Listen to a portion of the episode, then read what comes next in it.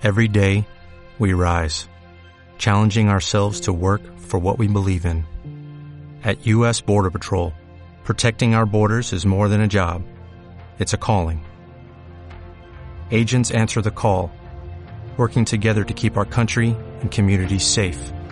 If you're ready for a new mission, join U.S. Border Patrol and go beyond. Learn more at cbp.gov/careers.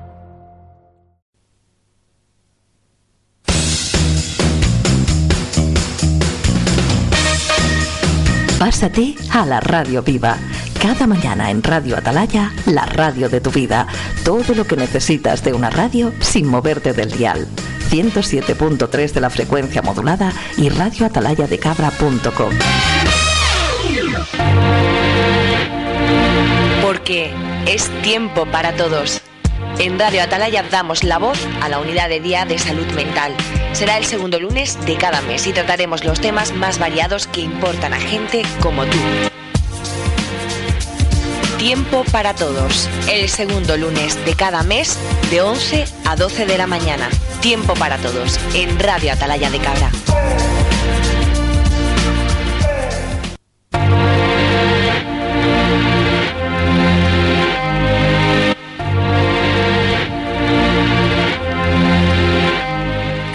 Hola, buenos días. Somos los usuarios profesionales del Hospital de Día de Salud Mental y como cada mes estamos aquí presentes para hacer nuestro programa de radio Tiempo para Todos. Deciros también que no solamente nos tenéis en esta hora radiofónica, sino que nos tenéis disponibles en nuestro blog Hospital de Día Salud Mental para que veáis todos los temas que tratamos en este programa, para que escuchéis este programa una vez que lo hayamos terminado, os lo dejamos, y para que también nos hagáis cualquier pregunta, sugerencia o veáis los temas que tratamos en el día a día. Para el programa de radio de hoy traemos los siguientes temas, relaciones de pareja, estigma en enfermedad mental, drogas y como siempre nuestro cajón desastre. Para poder desarrollar todos estos temas, tenemos aquí un buen elenco de compañeros y compañeras, además de otros compañeros y compañeras que hemos dejado en el hospital de día que nos han ayudado a realizar estos programas y sin, y sin su ayuda y sin su información y apoyo no podríamos estar aquí. Por lo tanto, vamos a, empezar a presentar a nuestros compañeros. Como siempre empezamos por el final de la mesa, el cual tenemos un compañero que es habitual entre nosotros, como es Francisco. Hola, buenos días. A la izquierda de Francisco se incorpora un compañero que ya estuvo con nosotros y vuelve otra vez, Casimiro. Hola, buenos días. En, en nombre de todos le dedicamos este programa a Charo, a Gema y a Ana, que nos cuidan el día a día. Gracias. Vale, a la izquierda de Casimiro nos encontramos a Juan, el cual lo queremos felicitar que hoy es su cumpleaños. Muchas gracias, hola, buenos días. A la izquierda de Juan y a mi derecha nos encontramos a Juan José. Buenos días. A mi izquierda está la compañera Pilar. Hola, buenos días. A la izquierda de Pilar está nuestra compañera Carmen. Hola, buenos días. Y ya cerrando esta mesa nos encontramos a nuestra compañera Bea. Hola, buenos días. Y por supuesto, vigilando que no haya muchas equivocaciones y que todo funcione bien, aunque no se escuche su voz, nos encontramos a la compañera Marinela. Hola, buenos días. Bueno, no, no perdamos más el tiempo y vamos a la tarea, que es mucha y bastante profunda, que es nuestro primer tema, relaciones de pareja, que lo van a desarrollar el compañero Francisco y Casimiro. Adelante, compañero. La convivencia. Las bases para una buena relación de pareja son la confianza, la comunicación, la negociación y el respeto. La convivencia necesita cuidado y hay que mimarla, porque es muy frágil. Algunos de sus enemigos son la intolerancia, el dominio de, un- de uno sobre el otro, el reparto injusto de papeles, la utilización del dinero como medio de presión, la intromisión de la familia política, la falta de acuerdos explícitos y el no saber escuchar. Todas las parejas, matrimonios y relaciones, sin importar cuál felices sean, deben esforzarse en mantener la relación funcionando. Al convivir en pareja surge, surge gran variedad de problemas y malentendidos que pueden desgastar la relación con el paso del tiempo. Por ello, en ocasiones es bueno desarrollar hábitos que les permitan superar las dificultades y fortalecer los vínculos dentro de la pareja. Algunos de estos hábitos a tener en cuenta pueden ser ataca el problema, no a tu pareja. Discutir es un hecho normal. Las fricciones del día a día pasan factura, pero no por ello ataque a tu pareja. Aprende a discutir de forma constructiva para identificar los problemas. Admitir cuando te equivocas. Es bueno reconocerlo y aprender a ver el error. Comunícate a escuchar a tu pareja, dedicar tiempo a tenerlo actualizado. Acepta a tu pareja como es aceptado su carácter y valores, siempre y cuando esté dentro de los límites del respeto y el civismo. Pasa tiempo solo y también con tu pareja. Dedicaros tiempo para, pero déjate y déjale su espacio. Vaya a la cama al mismo tiempo que su pareja. No solo les permitirá una vida sexual regular, sino que también les dará tiempo para hablar. Dile que la quiere, aunque sepa que lo sabe. No viene mal decírselo. Sigue coqueteando. Mantened la llamada, la llama encendida. Recordar cómo os conocisteis, vuestros primeros meses juntos y qué fue que os atrajo mutuamente. Céntrate en los aspectos positivos de la relación y demuestra tu afecto. Opinión del grupo. Creemos que lo más importante en una relación de pareja es el amor. Para una relación que funcione, lo más importante es la tolerancia y el respeto mutuo. Hoy en día nos precipitamos en la convivencia y luego vienen las dificultades y problemas. Otro aspecto importante es la comunicación. Doy paso a mi compañero Casimiro. Buenos días. Comenzamos con la mirada del observador. Me llamo Miguel y soy sacerdote desde hace 40 años. Vivo en un pueblo de, de unos 4.000 habitantes, del que se podría decir que nos conocemos todos. Por vestir sotana no he tenido oportunidad de formar familia, casarme y mucho menos de convivir en pareja. Pero sí he casado a muchos matrimonios de diferentes generaciones y una de las cosas que he podido observar es que las parejas antiguamente dedicaban mucho más tiempo a conocerse antes de dar el gran paso, mientras que las actuales teniendo mayores facilidades para conocerse e incluso convivir, las que se casan lo hacen enamorados, por supuesto, al menos eso espero, pero lo hacen contemplando el divorcio como una de las principales salidas en caso de que su unión no haya sido todo lo deseable que sus expectativas esperaban. Lo cual me parece muy triste, pues lo bonito en una relación es que la llama siga prendida, que el barco siga navegando en el mar de las adversidades de la vida y de la convivencia, que los daños se reparen y la ilusión se mantenga. A continuación lanzaré la primera pregunta para opinión del grupo.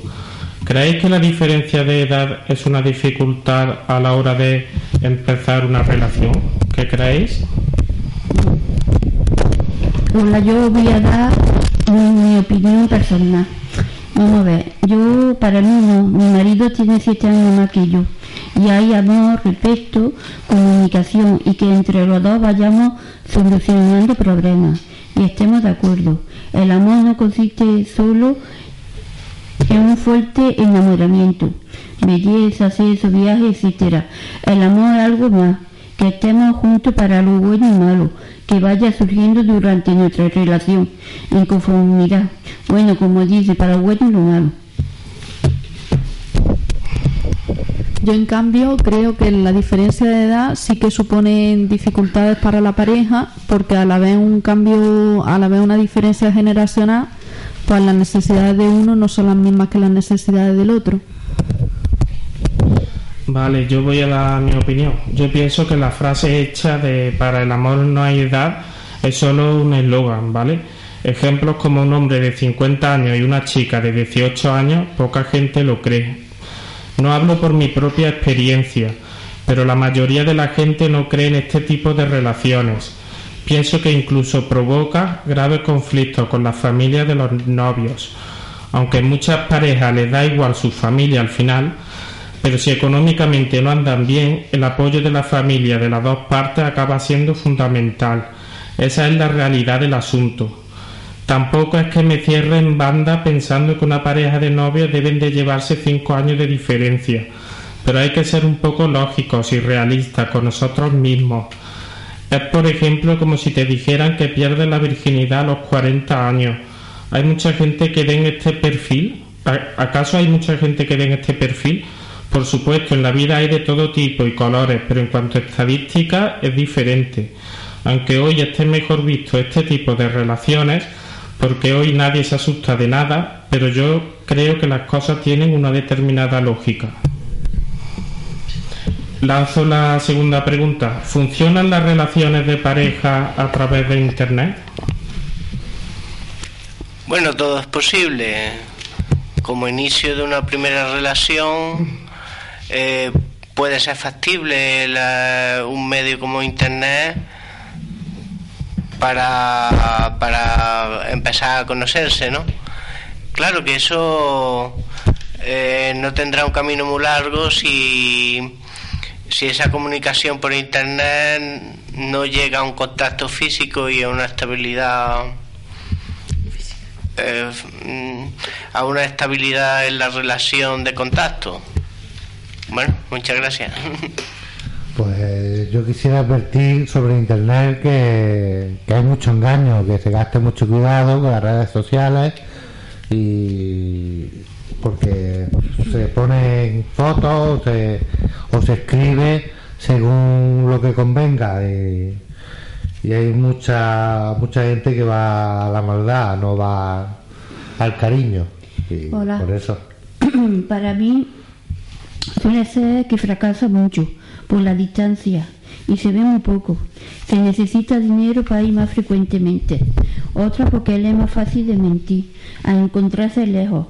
No es lo mismo que cuando se ven día tras día y sucede de todo. A uno le va bien y a otro no.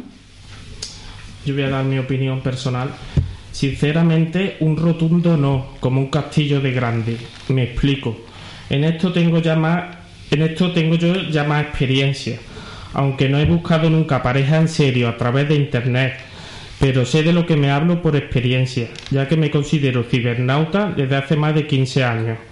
He trasteado muchas páginas de todo tipo y colores, y debo de decir que la mayoría de páginas para encontrar a tu media naranja se dan con los siguientes casos bastante comunes. Primero, abusan de tu bolsillo, de las premium para que te suscribas y tal. Segundo, en muchas páginas los pretendientes son perfiles falsos. Tercero, te hacen vivir una relación fantasma durante muchos años. Te hacen, te hacen vivir una relación fantasma durante años en muchos casos. Perdona. ¿Por qué digo esto? Este tipo de páginas en su mayoría están hechas para que te suscribas y pagues cantidades de dinero bastante importantes. Aunque existen otras redes sociales como Facebook de alternativa que a mi sano juicio es una manera de comunicarse mucho más real, aunque a decir verdad en resumidas cuentas el amor de tu vida no se busca, se lo encuentra uno, así que hay que salir más a la calle y llevar una vida más social. Lanzo la tercera pregunta. ¿Cuáles creéis que son los valores que buscamos en otras personas para encontrar una pareja? Yo, pues mira, para mí sería es muy importante la sinceridad, también el respeto, comunicación, la educación, el carácter, no ser dominante, celoso, estar dispuesto a querer al otro por sus diferencias como algo enriquecedor. Saber que los defectos también unen. Dialogar, saber ceder pro de una buena convivencia, ternura, afecto, comportamiento, sensibilidad.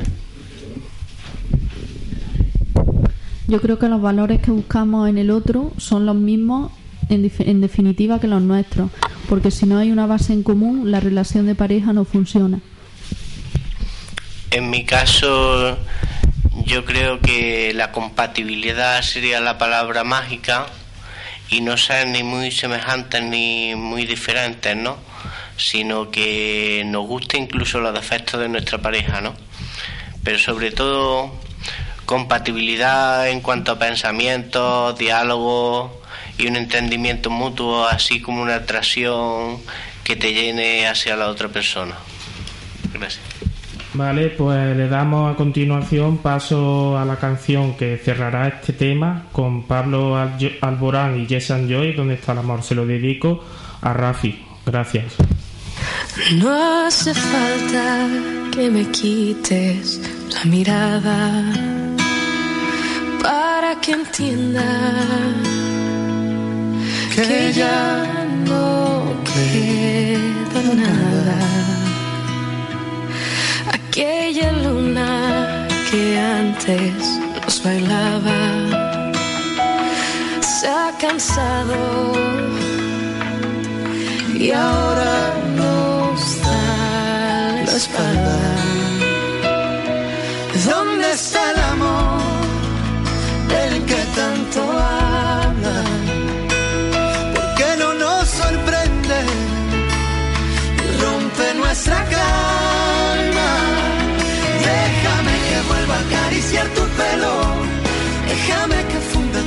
En mi pecho.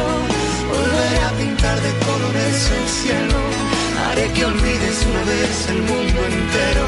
Déjame tan solo que hoy roce tu boca. Déjame que voy a pretender las horas. Volveré a pintar de azul el universo. Haré que todo esto solo sea un sueño. Tengo contados todos los besos que nos damos tu fugitiva andas perdida en otro lado. Mm, yo no quiero caricias de otros labios, no. No quiero tus manos en otras manos porque yo quiero que volvamos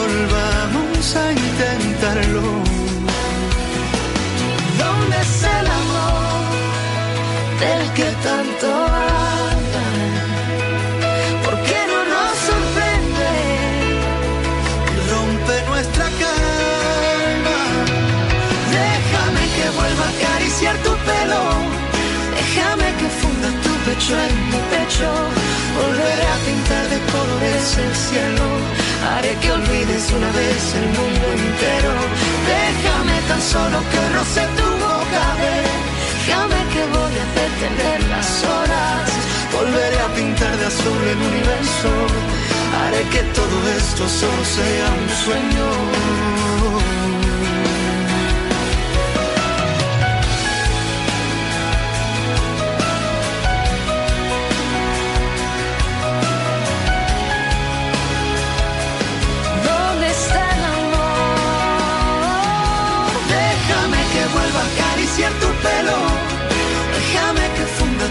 En mi pecho. Volveré a pintar de colores el cielo. Haré que olvides una vez el mundo entero. Déjame tan solo que roce tu boca. Déjame que voy a detener las horas. Volveré a pintar de azul el universo. Haré que todo esto solo sea un sueño.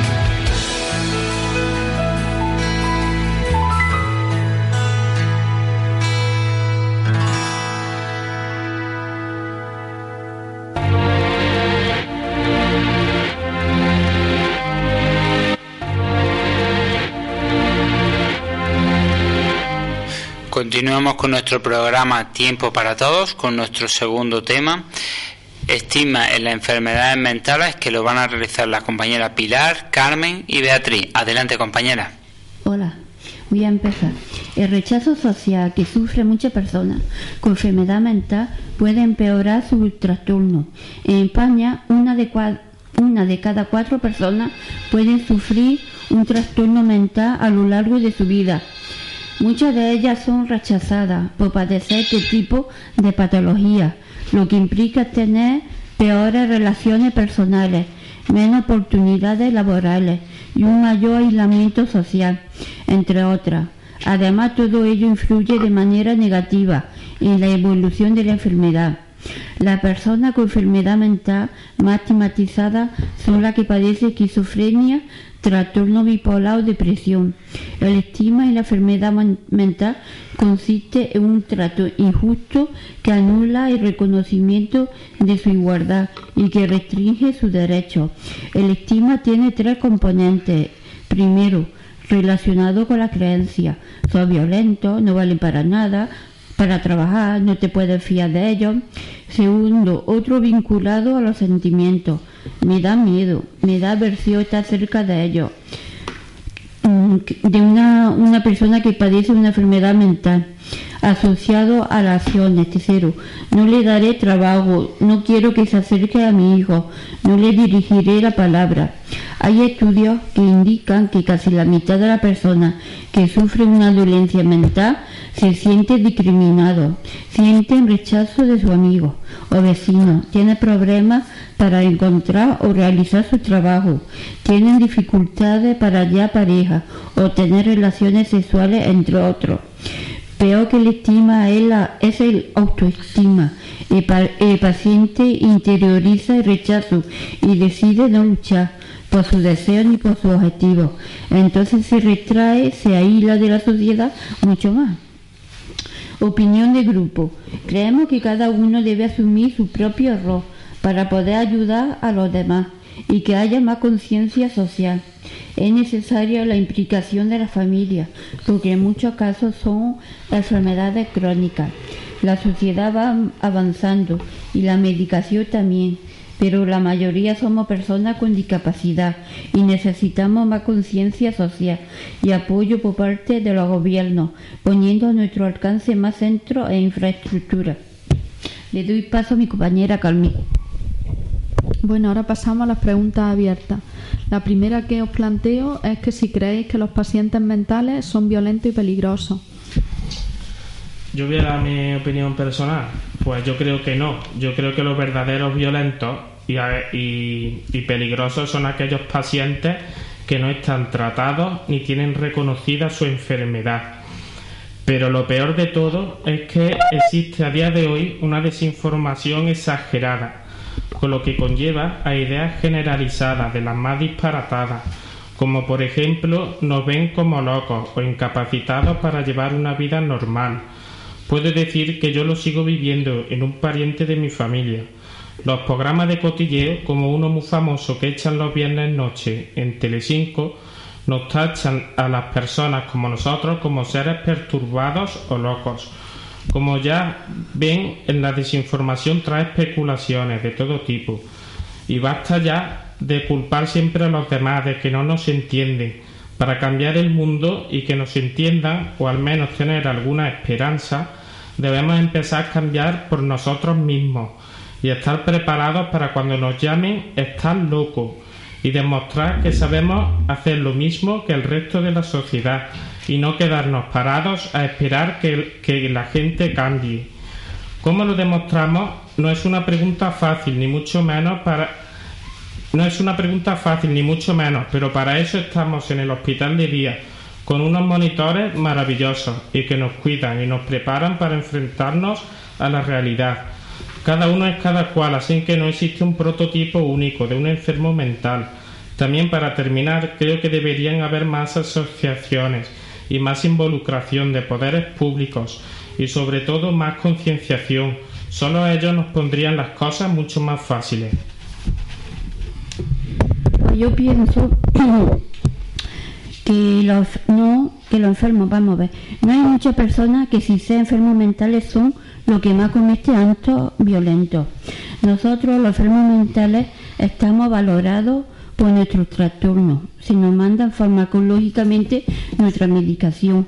Si la dejamos ya falla todo y en ocasiones podríamos cometer actos violentos. También cuando consumimos drogas. Vale, pasamos a la segunda pregunta. ¿Consideras que las personas que viven en la calle son enfermos mentales? En absoluto. El factor económico no influye en la enfermedad mental, en la enfermedad mental, aunque es verdad que, el estrés puede, puede manifestar la enfermedad, en muchos casos son genéticas y no tiene por qué condicionar un factor económico de, de desahucio en la calle. Lo que sí es verdad es que cualquier eh, indicio de estrés que una persona le sobrepase puede hacer que manifieste la enfermedad. Vale. Pues yo me remito a mi respuesta, me remito a la respuesta de la anterior pregunta. Son pacientes que no están tratados ni tienen reconocida su enfermedad. La solución, como he dicho, está en el apoyo de las instituciones públicas, cambiar la imagen que la sociedad tiene hacia nosotros y, por supuesto, generar una concienciación colectiva de todos. Pues yo digo lo mismo que mi compañero Juan José, que, que también es falso, que no todo tiene patología psiquiátrica y lo mismo, que hay muchas familias que se ven en la calle por la desahucios hoy en día. Tercera pregunta. ¿Piensas que los afectados por una patología psiquiátrica no pueden vivir con los demás y deben estar ingresados? No, no tiene por qué. Siempre, hombre, si está enfermo debe de llevar un- una medicación y un seguimiento. Pero de eso a que deban de estar aislados, no. Vale, eh, pues sí, eh, yo creo que estamos las personas que viven en la calle son enfermos mentales, estamos hablando, ¿no? Yo voy a dar mi respuesta.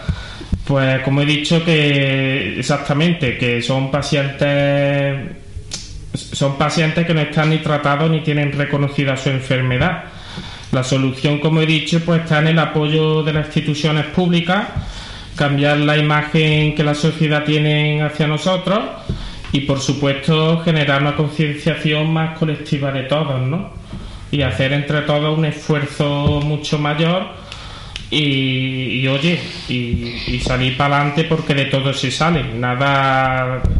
La solución, eh, la muerte es lo único que no tiene solución. Yo creo que esto es otro tópico falso porque muchos pacientes viven con su familia o solos o con otras personas y con apoyo.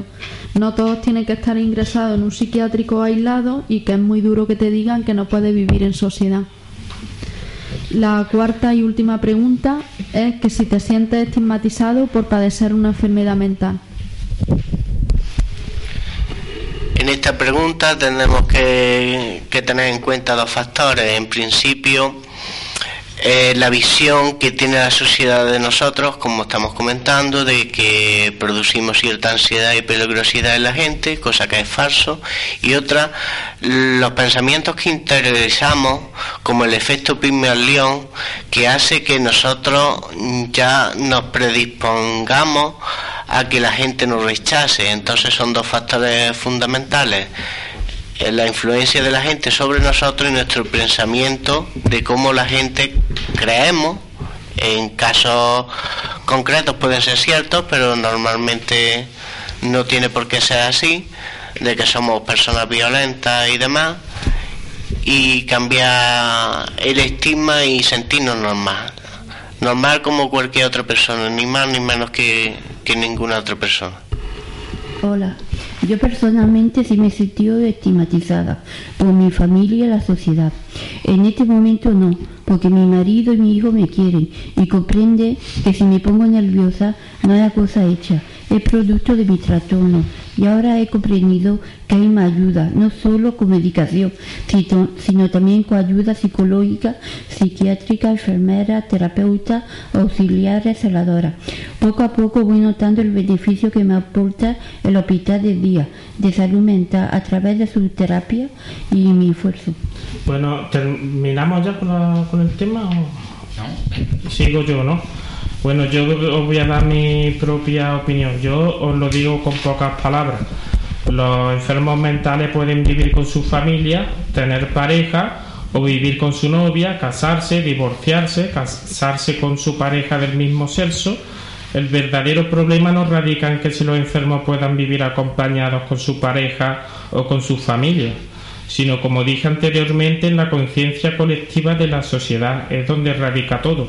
Y muchas personas como nosotras se acojonan ir a un pub o discoteca a ligar y pensar que uno y, pensar uno que si esa relación sale adelante, tu novia o tu novio puede pensar que no estás muy bien de la cabeza. Si se entera, claro. Y con esto suelo, con esto vuelvo a sacar el tema de la concienciación de la sociedad, que parece que es donde radica todo y donde nos tenemos que poner las pilas nosotros y los poderes públicos. Bueno, pasamos a mirada del observador. Buenas, soy María y tengo un trastorno límite de personalidad. El reconocer que tenía un trastorno me era complicadísimo. Mi manera de pedir ayuda era autolesionándome. Me ha dolido la incomprensión de la gente, la falta de tacto de otras personas, la falta de confianza de gente allegada a mí y sobre todo que gente cercana haya culpado a mis padres por lo que a mí me ha pasado. Han dicho que no me han educado bien. Yo llevo tratamiento farmacológico y además hago terapia intentando aplicar todo lo que me explican y me siento muy bien gracias a todo esto. Todavía me queda tiempo, todo es cuestión de luchar y levantarte con ganas de enfrentarte al mundo y todo lo que pueda pasar. Finalmente os dejamos con la música de Macaco, seguiremos. Los sueños cambiaron el destino de los hombres y de las naciones.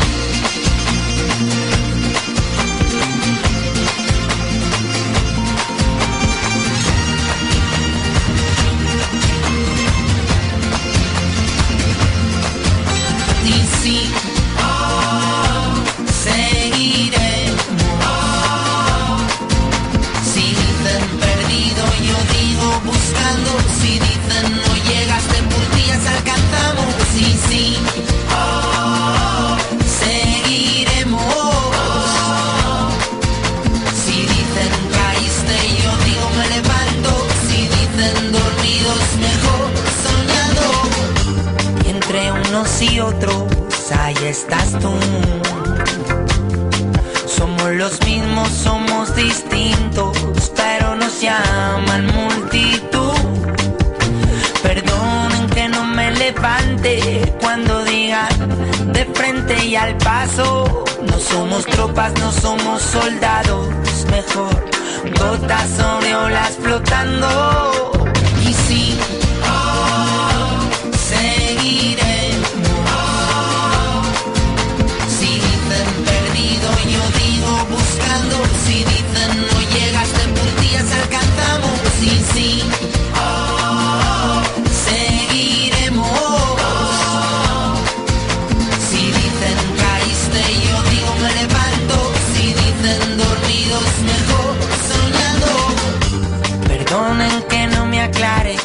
Medio de este mar enturbiado. Nos hicieron agua transparente, no me ensucien más, yo ya me he manchado. Y es que hay una gran diferencia entre pensar y soñar. Yo soy de los segundos,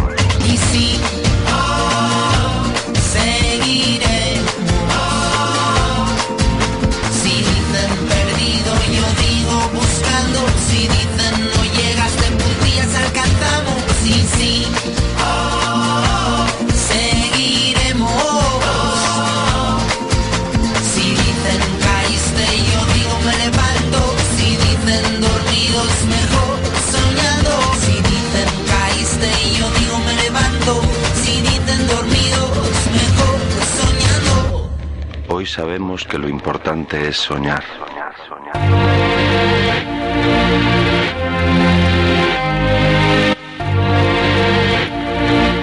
Continuamos en nuestro programa Radio Tiempo para Todos.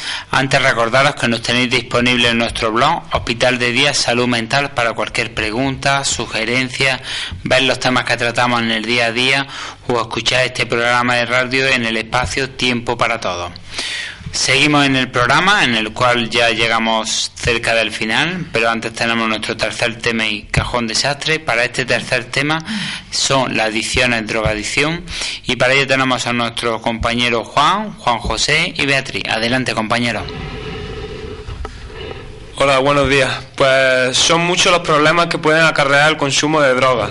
Con el peso de las décadas se ha convertido en una lacra para millones de personas en el mundo. Las drogas tienen efectos muy negativos, destrozan la vida de los consumidores, amigos y familiares. La mayoría de ellos muy jóvenes con una vida por delante, rota y desperdiciada por la alargada sombra de esta desgracia. Seguramente que conocemos de primera mano a personas que han sufrido o sufren en la actualidad las consecuencias del consumo de drogas. El Ministerio de Sanidad y Consumo, la Secretaría General de Sanidad y Delegación del Gobierno para el Plan Nacional sobre Drogas publicó una tirada de 4 millones de ejemplares sobre las drogas la cual enumera los diferentes tipos de drogas que existen, como el tabaco, cocaína, heroína, el alcohol, el cannabis y las drogas de síntesis, describiendo así sus características y peligros que conlleva su consumo. Una definición sobre las drogas son todas aquellas sustancias químicas que reúnen las siguientes características. Una vez nuestro organismo se dirige a nuestro cerebro. Su uso puede eh, regular, puede, su uso regular puede generar tolerancia, dependencia, su abuso puede provocar diferentes tipos de trastornos como trastornos físicos, trastornos psicológicos, trastornos sociales. El árbol de la droga está formado por tres grandes ramas. Drogas depresoras del sistema nervioso central, como son el alcohol, los opiáceos, los tranquilizantes e hipnópticos. Hipnóticos eh, drogas estimulantes del sistema nervioso central, estimulantes mayores como la cocaína y anfetamina y estimulantes menores como la nicotina, y drogas perturbadoras del sistema nervioso central como alucinógenos, derivados del cannabis, drogas de síntesis. Las drogas pueden consumirse por diversas vías, fumadas, ingeridas, aspiradas, inhaladas e inyectadas. Para aprender a distinguir entre los diversos tipos de consumo y sus consecuencias es muy útil conocer los tres tipos básicos que existen, el uso, el abuso y la dependencia. El uso es aquella eh, relación con las drogas en la que, por, tanto por su cantidad como por su frecuencia y por la propiedad, situación física, psíquica y social del sujeto, no se producen consecuencias negativas sobre el consumidor ni sobre su entorno. El abuso es aquella relación con las drogas en la que se producen consecuencias negativas para el consumidor y, o para su entorno. Y la dependencia se prioriza el, uso de las sustancias psicoactivas frente a otras drogas consideradas como antes más importantes. El consumo de drogas, que quizás empezó como una experiencia esporádica, pasa a ser el, eje de la vida del sujeto. Entre, dentro de, de la dependencia tenemos dos dimensiones, la dependencia física y la dependencia psíquica.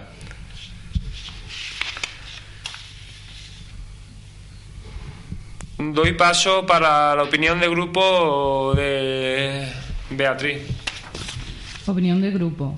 Opinamos que el consumo de drogas comienza a una temprana edad y podríamos disminuir la probabilidad de que una persona se adentre en el consumo de drogas a través de unos factores de protección, como pueden ser canalizar positivamente la curiosidad del adolescente hacia actividades constructivas, compartir con los adolescentes una información adecuada sobre las drogas y los riesgos, educar a niños y adolescentes en valores, actitudes de aprecio, respeto y responsabilidad, estimular la autoestima con el objeto de reducir el riesgo de que se interesen por las drogas, desarrollar habilidades sociales que les ayuden a comportarse con una aceptable autonomía promover una vivencia rica y diversa del tiempo libre, favorecer un ejercicio razonable de la autoridad paterna, reducir la presencia de droga.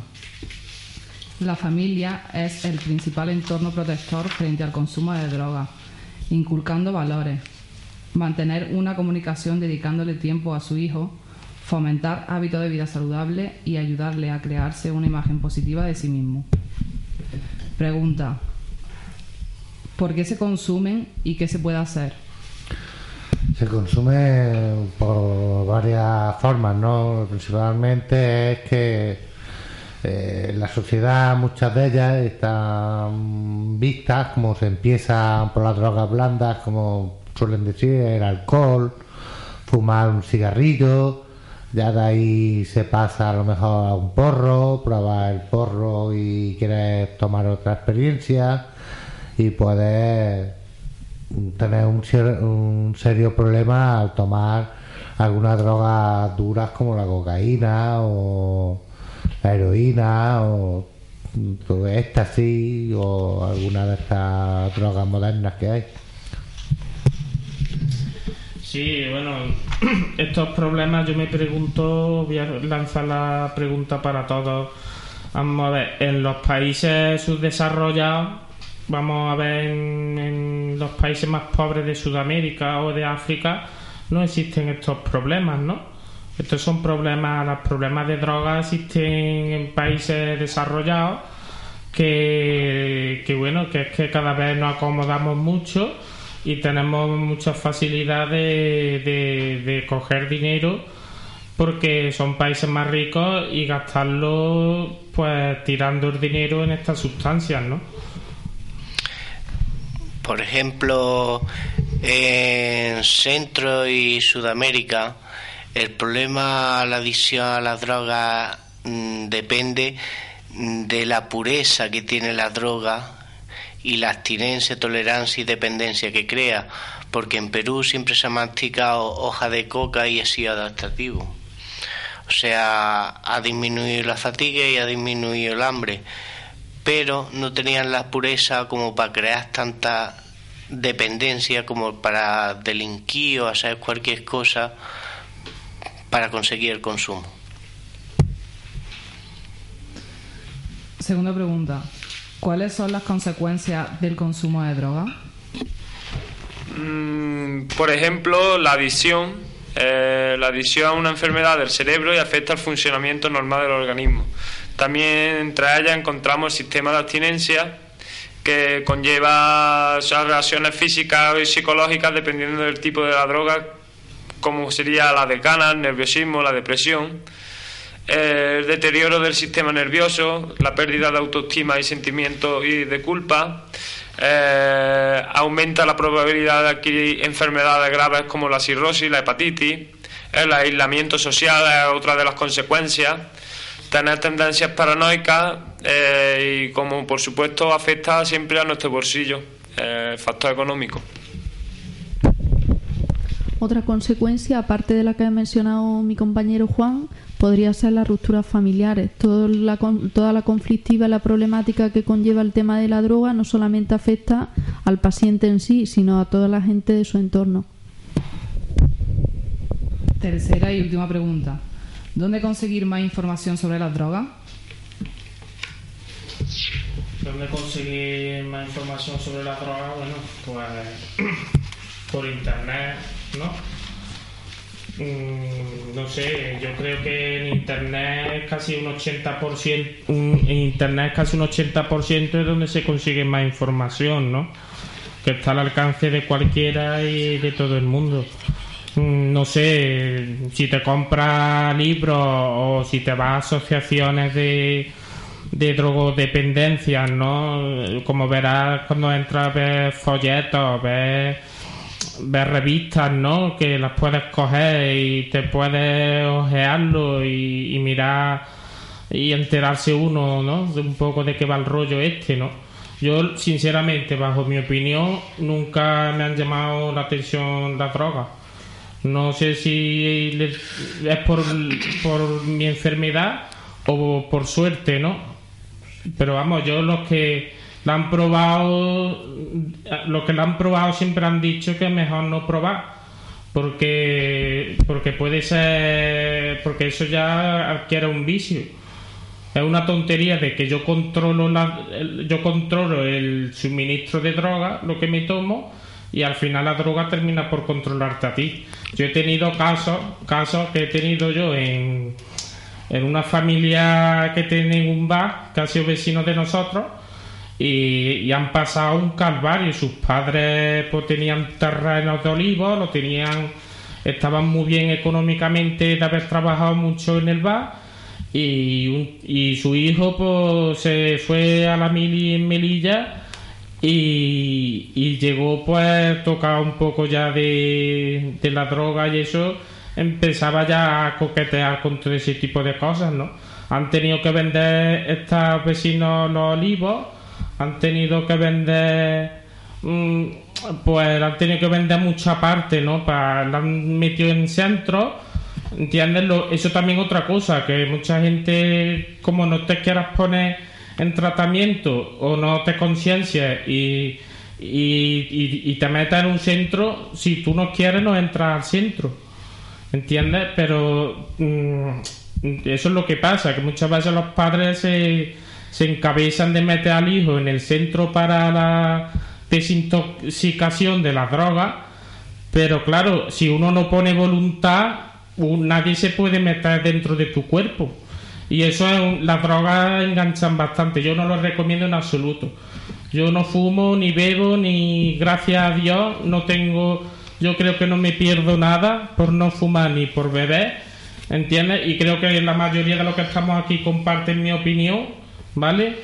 Y, y vamos, yo pienso que sí tengo vicio, tengo vicio a los videojuegos, tengo vicio, pero oye, cada uno tiene sus vicios, ¿no? Como, como el tabaco o como cualquier otra cosa, ¿no? Mirada del observador. Hola, me llamo Pedro y tengo 46 años. Empecé a fumar porro a los 19 años porque en mi grupo de amigos lo hacía todo el mundo y yo, para no desentonar, también lo hacía.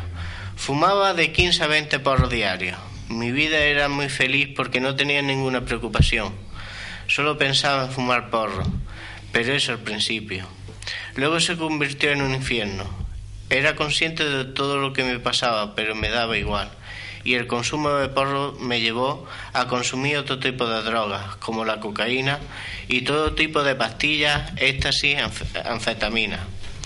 Empecé fumando porro los fines de semana, luego diariamente, como he dicho antes, de 15 a 20 porros diarios, alternándolos con pastillas hasta que empecé con la cocaína sin abandonar todo lo de antes. Cuando empecé con la cocaína noté el cambio, puesto que es más cara y, necesitaba más dinero. Es más adictiva y mi cuerpo me lo pedía. Necesitaba consumir diariamente y cada vez con más continuidad. Me, vol- me volví agresivo, no tenía ganas de hacer nada, me sentía cansado. Me llevaba todo el día cómo conseguirla. Llegué a robar, mentí y manipular a familiares y amigos.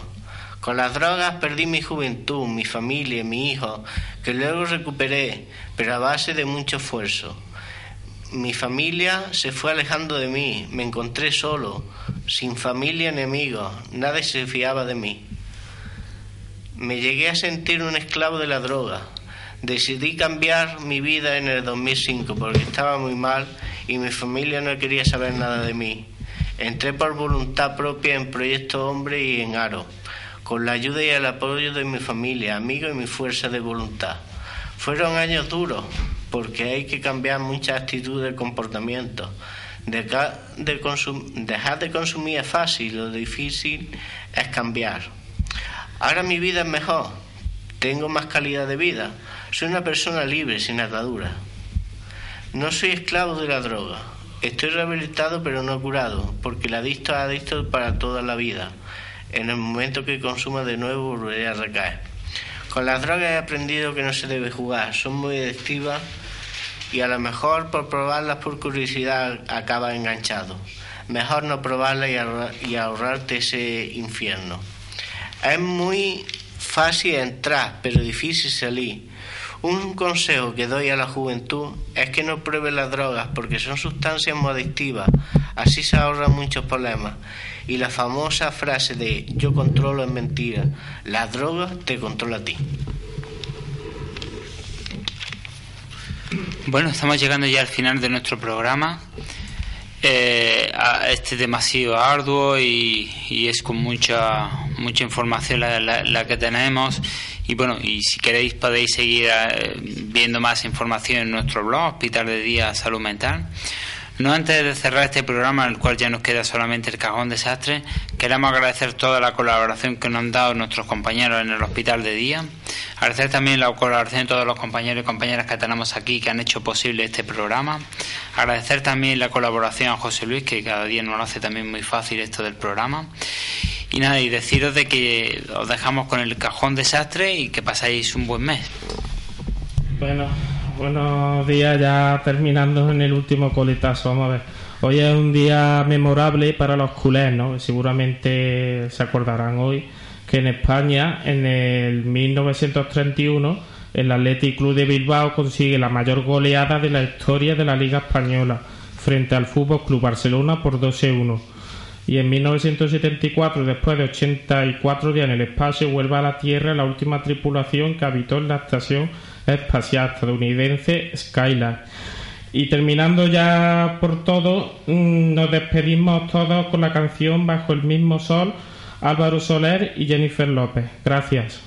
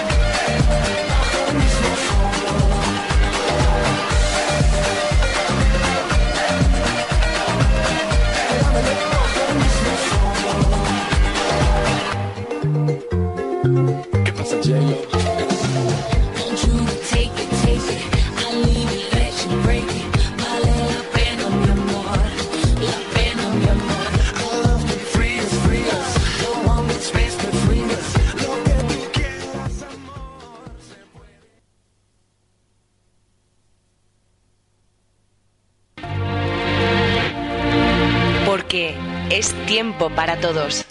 En Radio Atalaya damos la voz a la unidad de día de salud mental. Será el segundo lunes de cada mes y trataremos los temas más variados que importan a gente como tú. Tiempo para todos. El segundo lunes de cada mes de 11 a 12 de la mañana. Tiempo para todos en Radio Atalaya de Cabra.